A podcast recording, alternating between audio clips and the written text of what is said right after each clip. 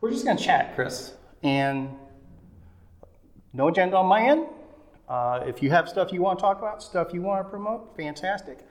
I'm just curious about picking the brains of other people that are involved in cycling from an event promoter's perspective. Right. Does that make sense? It does. Fantastic. So, for those who don't know Chris, this is Chris Carlson, definitely a legend, national champion multiple times. Yeah, multiple times. Okay. And and forgive me, I've bonked my head a couple times over the past few years, so some things have fallen out. Was there some sort of world record in the mix that you were attached to? Uh, I I have set a few world records. Um, I think right now I've got two that are still alive. Is there a world championship in the mix for you somewhere along the way as well? I knew about the national championships. Yeah. Tell me about that. Uh, well, there's actually 20 of them. 20 worlds? It predates you. Okay. I mean, my memory is you came on the scene and uh, uh, thank you, made gravel a thing. I mean, I think you're part of the national gravel story. You're part of the international gravel story because Texas is a fairly big racing community relative to the size of the U.S. racing community, and we had gravel races uh, in numbers and in quality. I think ahead of most of the rest of the U.S. and uh, you put on a gravel race that I think by you tell me if I'm wrong, your own surprise turned out to be a pivotal moment in gravel racing in the US, and that's when Lance showed up at Texas Chainring Yeah. in 17. 2017, and it was a pretty well contested race. It got a lot of publicity, but I think again, you're part of the story, and that event was part of the story. Gravel exploded across the US, and now I think, it, I mean, it's a UCI World Championship now, so you'd have to say it's gotten to a pretty significant level around the world. Oh, I, I appreciate those kudos here. Uh, it was dumb luck for us to have Lance show up for that race. We were excited as heck. I when I saw that, I'll be honest with you. When I saw that sign up come through, I just thought it was somebody pulling my leg. My He brought a he brought a crew. He brought a crew. Crosby was in that race. Oh, Matt definitely. Stevens was in that race. Uh, you- you, may remember better than me. I think I had done chain ring before that. You definitely had done it prior to that. I think I did your second or third iteration It started from the where we park now. Yeah, you, you uh, your first one, and uh, then I- I'll be honest with you. It's it was a big deal for Lance to show up for that event. A bigger deal for me was when you finished your first Texas Chainring Massacre, and the smile you had on your face, grinning from ear to ear, and the first thing you said, "That's the most fun I've had on a Oh, Yeah, bicycle." well, it- well, it's still fun. Brian Foley won. Adam Coble was second, and my son Zach Zach, was third. And part of my smile was Zach third, and and you know there's a there was I don't know 100 miles of racing in there, but the part that I had the most fun with is at some point we turned into a crosswind, and I said Zach get on my wheel, and I put it in the left tire swath, uh, right tire swath, just enough that Zach had room to ride, you know, in the sweet spot, but not not enough room left for Brian or Adam or the other 50 people that were still there. and by the time we turned right out of the uh, crosswind, it, the only people that were left were uh, me on the front, Zach was on my wheel, Adam Coble was there, Brian Foley was there, and you got uh, Ryan from Denton. Ryan Drumgold. Everyone Ryan. disappeared, and I said, and I, and then I disappeared. I was like, "Go, Zach!" and I swung over. Drumgold came along, and I jumped on his wheel, and I'm like, "Oh, maybe I can get to the finish and end up uh, fourth. Ryan had bad luck and flatted on a tubular. This is kind of before. This was before gravel bikes. Yeah, this before was gravel, before gravel bikes, and really gravel setups and every having the tubeless tires Yeah. weren't were they were around, but people kind of didn't really understand them. That's why I think that was probably 13, maybe 14. Yeah, and I, and I frankly, when I think back on it, I was riding. Uh, Bosak and I were riding aluminum specialized crux. I think we had on uh, like 33. They were they were cycle UCI cyclocross, Cyclocross. um, legal. So 33s. Right. I can't believe we didn't flat. Well, that, for years I was telling, what what tire should I get? If you can do 38s or more, 40s or more, you got to do that. And for years, people were saying, "Oh no, no, no, we we don't need that to go fast." And now on gravel, 40 plus is kind of the standard. Yeah, yeah. I rode 40. Uh, I, I have mostly ridden 38. This last uh, Texas Chainring, I rode 40s. And it didn't slow you down, did it? No, I, I felt, I mean, it was a complicated analysis to what made the difference. The 40s, I think, were part of it. I also, for the first time, had a purpose built uh, cross um, gravel bike, and I was super comfortable like I've never been before. Normally, I feel a little bit beat up, but this time, all carbon fiber, including the bars and the stem and the seat post. Okay. And I just think that, that and the 40s, uh, tubeless, and, that, And- and that made a difference. And to be fair, we probably had the smoothest course we've ever had for just the way the weather conditions and road maintenance work. It's just a luck of the draw thing. That double track that you put in? Yes. That was sweet. You liked it? Good. I mean, I, I my whole race strategy uh, changed because of that double track. Um, I, you know, I was, I had a teammate who was uh, doing a lot of work, Colin Dar, and he was covering stuff, and I was literally not doing anything. Um, and having done the race a number of times, knowing the finish, I felt good about just getting away and winning it near the very end. But when we hit that double track, and then I looked on my GPS, looked which I I saw the 90 degree turn in the middle of that double track, I'm like, oh, I have to attack here. I have to. And I went from the back to the front and just pinned it, and that's where I went away. So there were five guys chasing, and Colin did a good job of kind of not helping with good organization of the chase. But it was, it was, I think that's about 21 miles from the finish.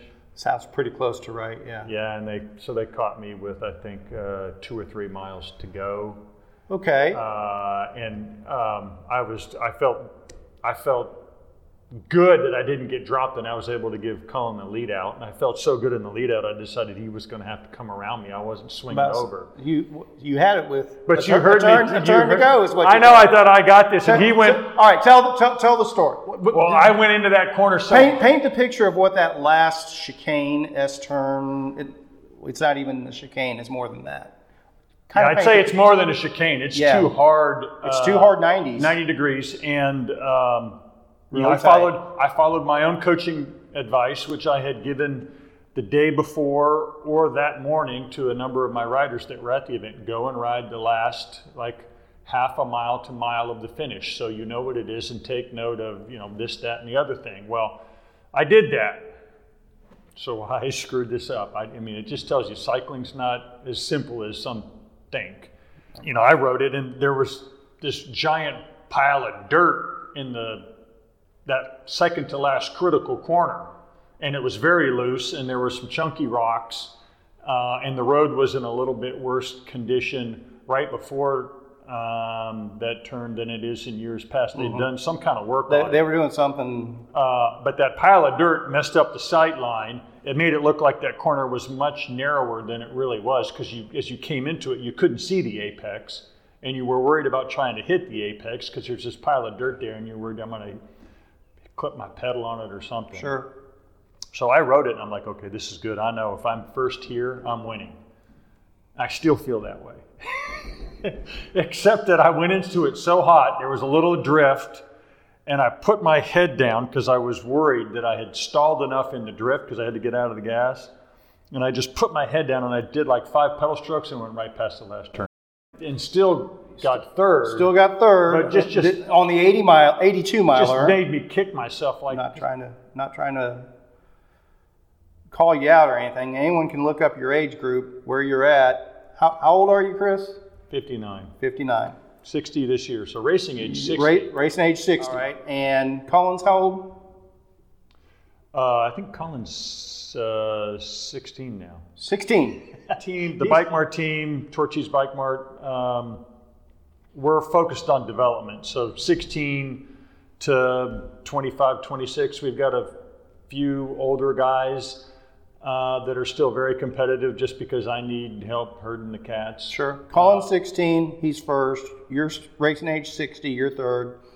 Aston Haswell got second in y'all's race, right? Right. I think Aston's mid 30s. He, I think he's really a big part of the story about why I got chased down. Okay. Guys were like, do we need to chase that? I mean, not you know the beard and look and being sixties maybe Yeah. a little helpful because they're like that. It's like a sleeper. That's like we have to chase that. go, go. We have to chase that. You, I think I, my teammate Chris Powers had won the very first chain did- ring, which I think was two years before that. 2010 was our very first chainring massacre.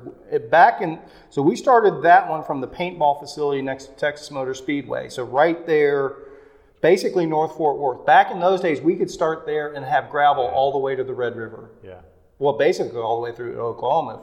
At that time, we were doing our events through USA Cycling, but gravel wasn't a recognized discipline. So I thought there was a really big opportunity in there for USA Cycling to kind of get involved with gravel, but I also thought it was kind of necessary for them to recognize it's not traditional road racing. It is a different discipline, needs to be looked at a slightly different way.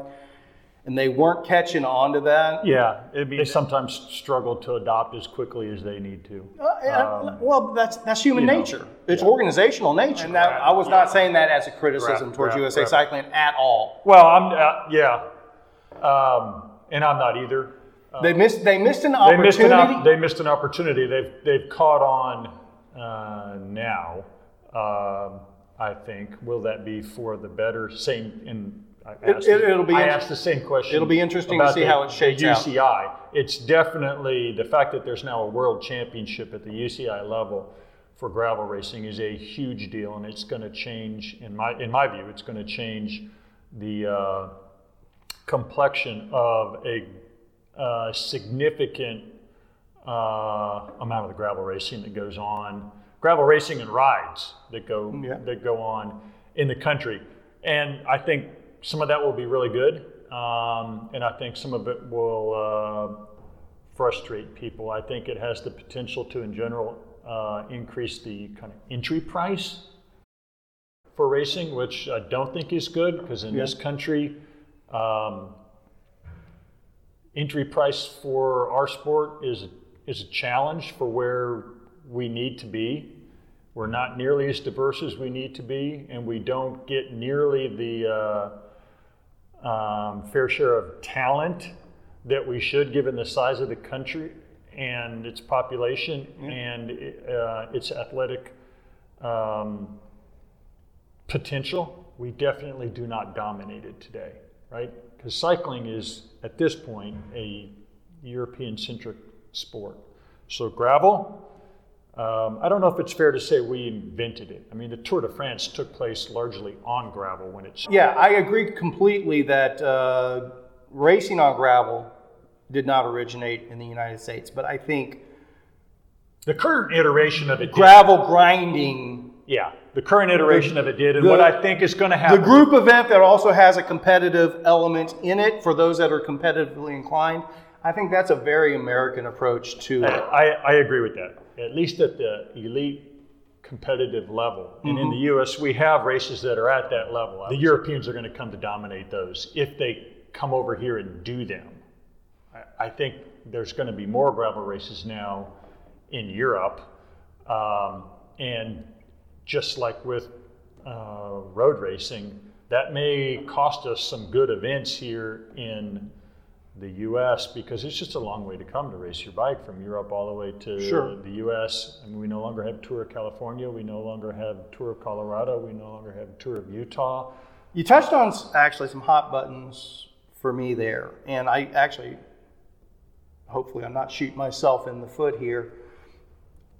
I think I I think there's still an opportunity for USA Cycling or something comparable.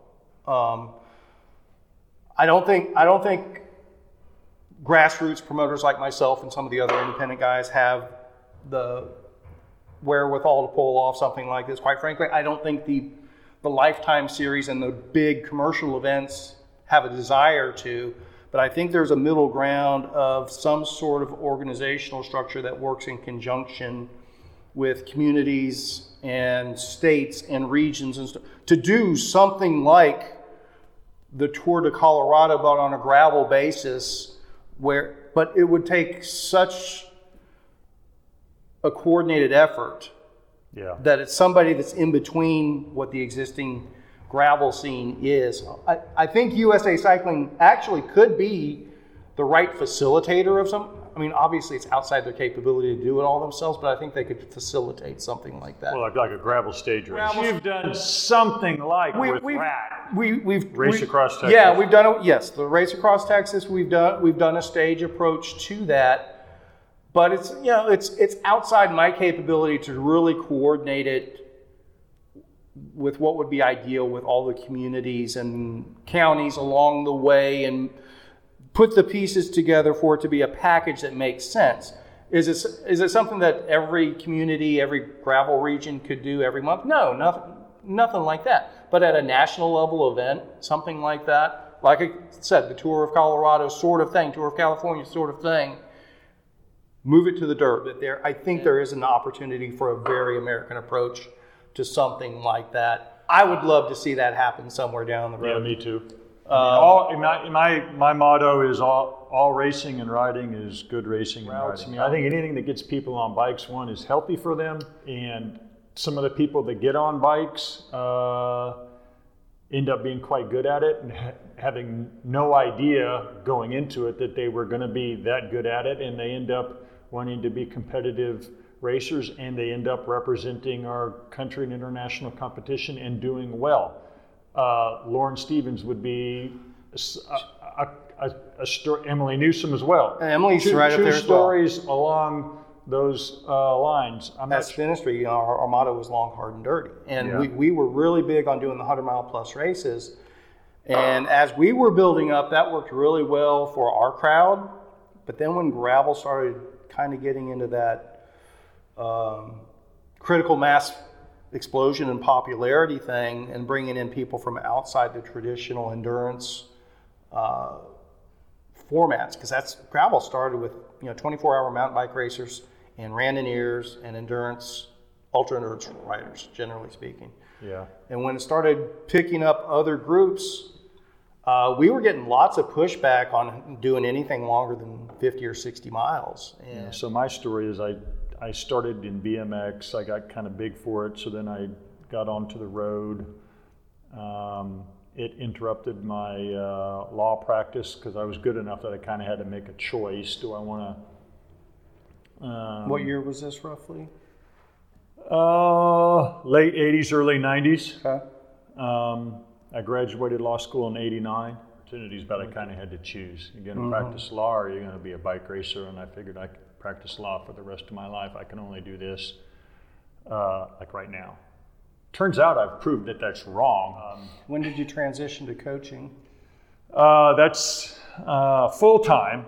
So after practicing law for 30 years, I decided, okay, I, I can go back to cycling on a kind of full time thing uh, like six or seven years ago. And, uh, you know, I, I had done the math on it a few times while I was practicing law. Um, you know, and you get to know, you've, what can you charge a month? How many athletes would you need? What, okay, what is that in revenue in a year? You know, and you're, you make good money as a lawyer. You, you work your butt off. You have to have worked your butt off in law school and before that. So I'm comparing numbers, and they're you know they're not they're not comparable numbers. they're not going to slot And I directly on top of each I, other you know, it- so anyway, it, it ha- I didn't think it was possible to make a that kind of living as a cycling coach. Um, I, I think it is. It's possible to make a different kind of living and be happier. yeah Everyone hear that? Happier. happier Okay.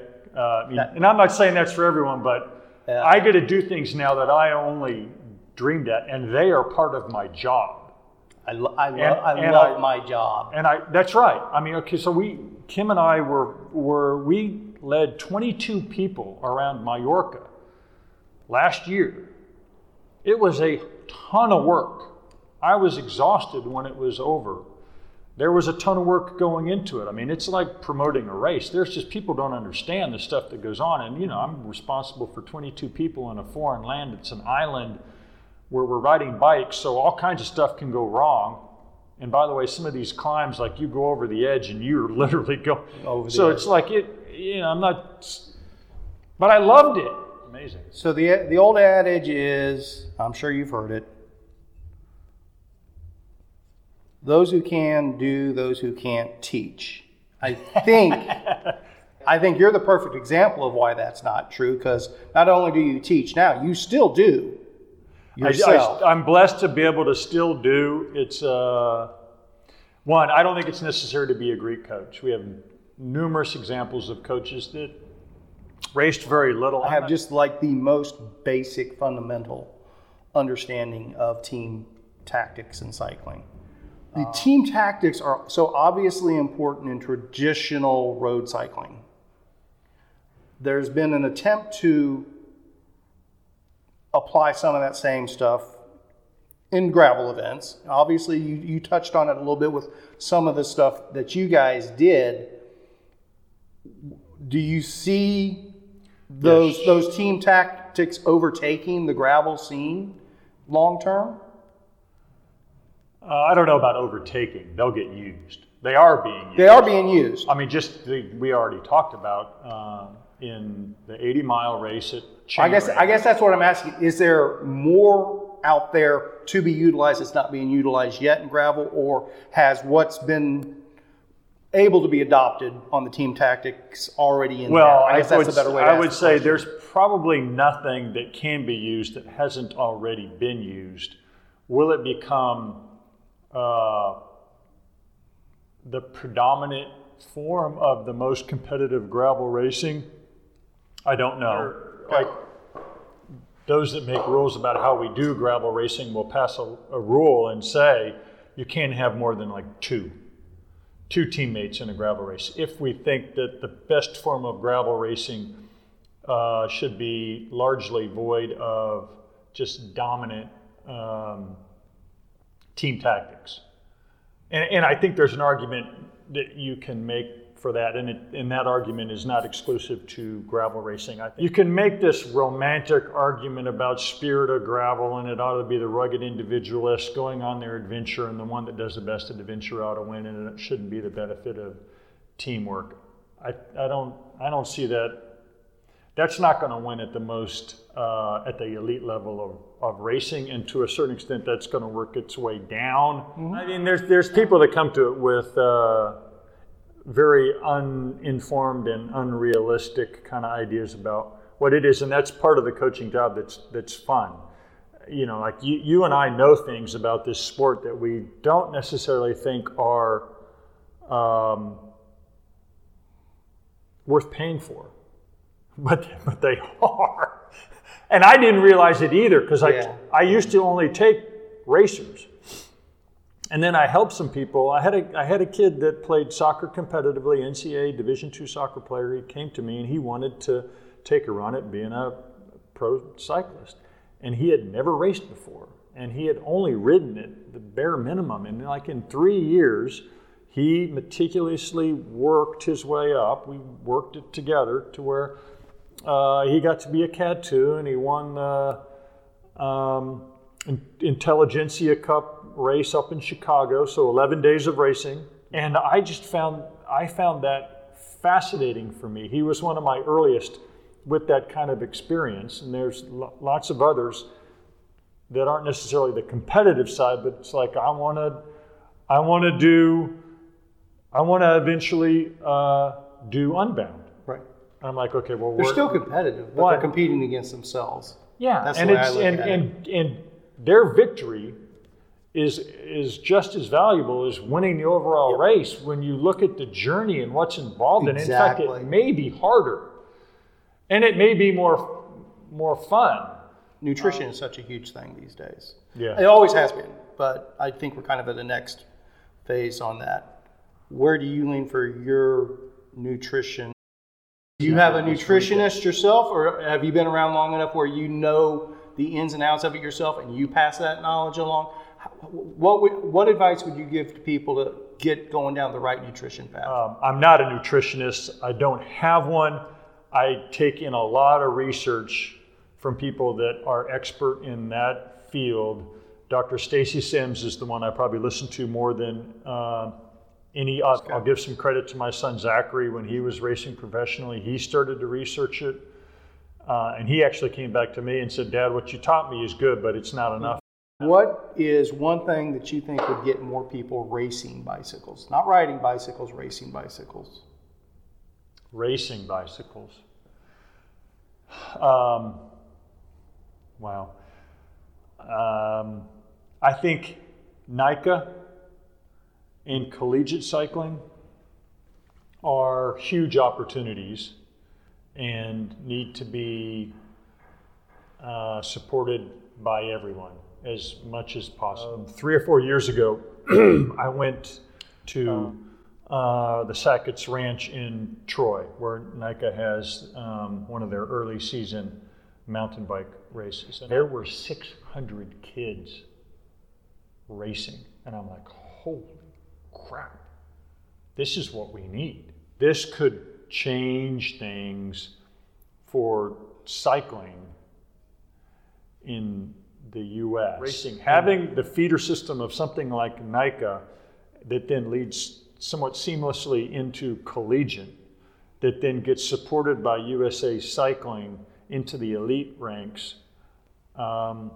is a wonderful thing. Like your gravel races and having some high school competition, um, I think that's an opportunity. You know, I haven't thought about that much, so that I just I, I like the high school scene and I like the I- collegiate I- scene, and you mentioned what could what's uh, what I could we get uh, more people racing? I think that might be worth digging into some.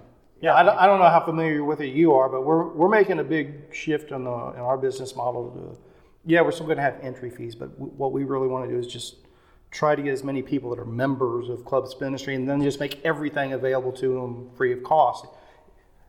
Kind of along what you were saying, you work the math, going from attorney to coach. I've worked the math. It's like, hey, if we had this many memberships, we can just let everybody that's a member come join us. yeah, you wouldn't be chasing your tail on getting registrations. Don't have to worry about if this one gets bad weather or whatever else. Hey, go ahead and sign up for it. If you guys can't make it, you're, you're not out money for signing up for it, sort of thing. We'll make it up the next weekend Right. or whatever. But the family memberships would really, because we, we, we have a stupid good deal on the family memberships, which if you have a parent that's riding some and a child or two that's in the NICA stuff or something, like, hey, let's let's put together some Yeah. short course gravel routes. And I think- I'm very, very happy to be that middle ground event that if somebody wants to use our stuff to get acclimated, trained up, in the groove for doing something else like I'm perfectly happy being Yeah. that guy. And I kind of am the way with my coaching people. Like people have said to me, you don't charge enough. Same thing with the camps Kim and I do in Mallorca and in Fredericksburg and other places in the world. Eventually, it's like you guys don't charge enough for this. It's like you know what? We do it because we love it mostly, and we're charging enough to make a living, not get rich. I want people to feel happy about coming. That it's not too much, and they get there, and you know, it's uh, just it's definitely true of your gravel races. I think it's true of uh, our our camps. do you do you have a website if people want to see the stuff like that? I haven't done a website because that too is too complicated, and you got to pay money to maintain a website. Facebook? How do Facebook and Instagram. Okay. Yep. See, see Chris Carlson Cycling Coaching. Kimmy Got Legs. Okay. Uh, co- Kimmy Got Legs Coaching. Um, and the stuff about our camps is on there as well on Instagram and, as, and in Facebook. Although I was still practicing law for that very first Texas Chainring Massacre thought- and a lot of races after that, which have been a lot of fun. When I think about some of my best Kevin Lee stories, the single track finish to Red River Riot that one year, Yeah. I remember that uh, first Hill Country Hundy. Uh, Kim and I were out there together mostly. Matt Stevens was in it to win it. I hope we get to do more races together. I'm sure we will. I, I would like to make Hill Country Hundy this year. Rat is of interest to me. All right. Thank you, Kevin. Thank you, sir. Appreciate your time, Chris.